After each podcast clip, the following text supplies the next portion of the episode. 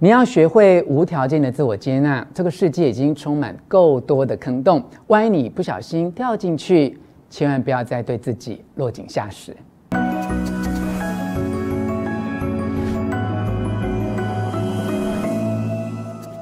我是吴若权，欢迎来到幸福书房。邀请还没有订阅的书友按下订阅的按钮或小铃铛，免费订阅我的频道。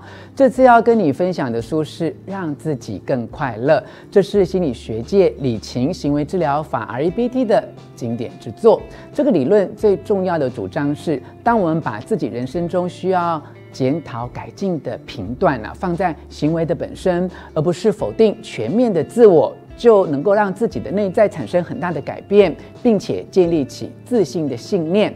你可以练习对自己说：“不管我的行为如何，都没有什么事会让我变成糟糕的人。”当然啊，我最好能够表现称职又热情洋溢。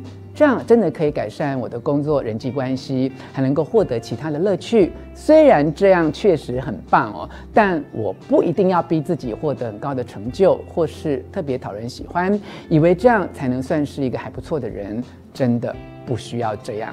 我们都要学习避免严厉驳斥自我挫败，删除非理性的信念。这就是 I E B T 最主要也最有帮助的方法之一。你可以坦白承认。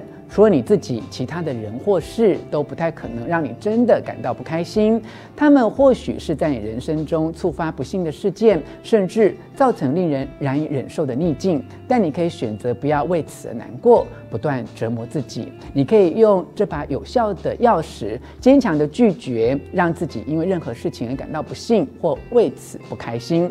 即使呢，就算是身体的健康有缺陷啦，或是过去受虐的创伤经验，使你很容易就走向严重的呃恐慌啊、忧郁啊、愤怒啊。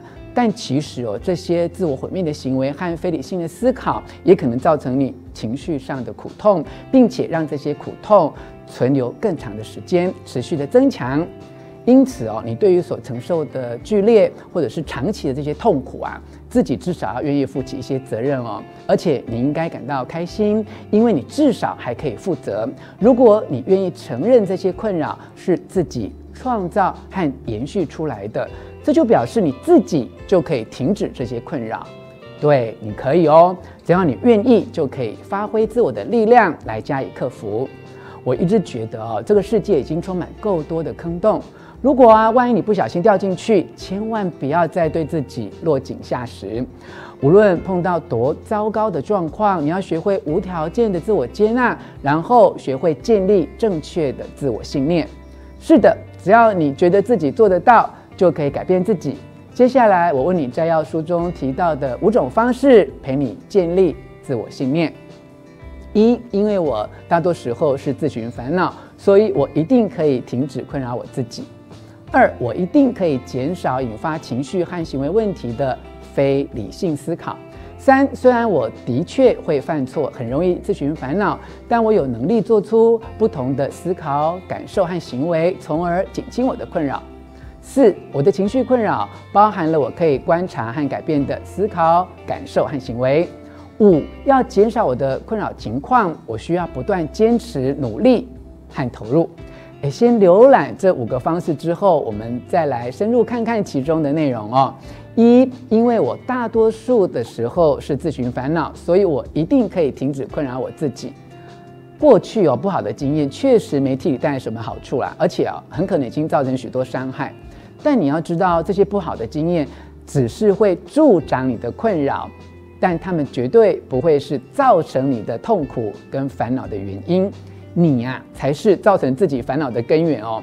当你把自己搞得很惨的时候，通常也倾向于否认这点，而把自我挫败的感受和行为啊，都怪到别人头上。你惹我生气，我的伴侣让我很烦，天气让我忧郁，这个状况让我觉得焦虑。哎，这大错特错。但是几乎所有的人都会错误地编造出这种推脱的方式。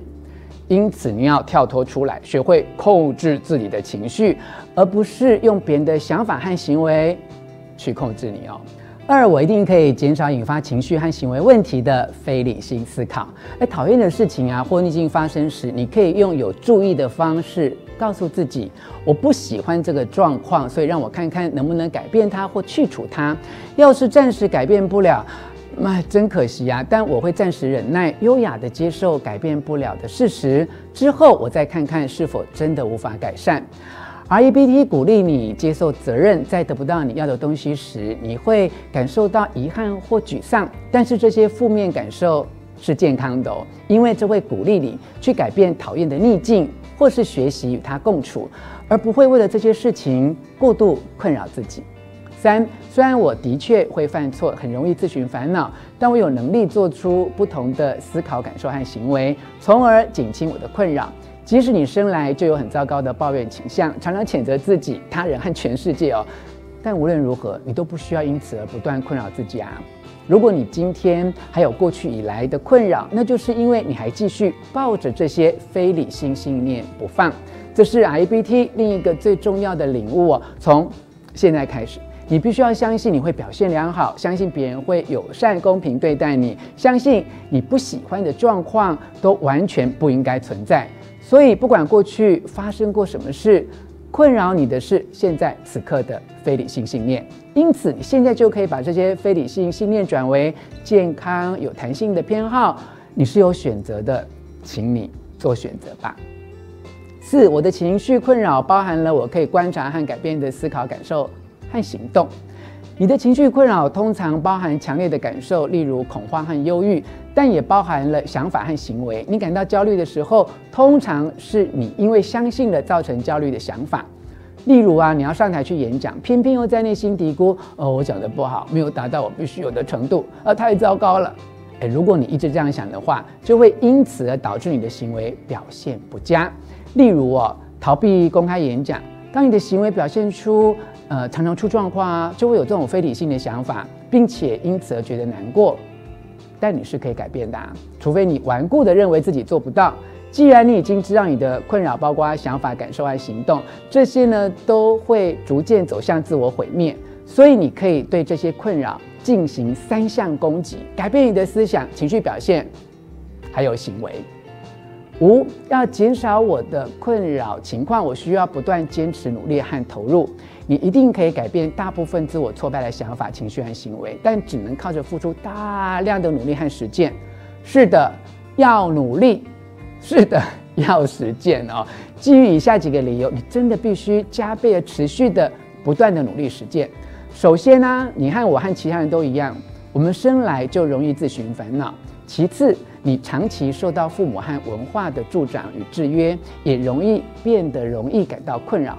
第三，你从小就开始努力反复增强这些自寻困扰的习惯行为。第四，你还常常受到其他人影响，不理性的朋友啊，狂热的教徒啊，甚至是不够理解你的治疗师，他们增强了你的毁灭性行为。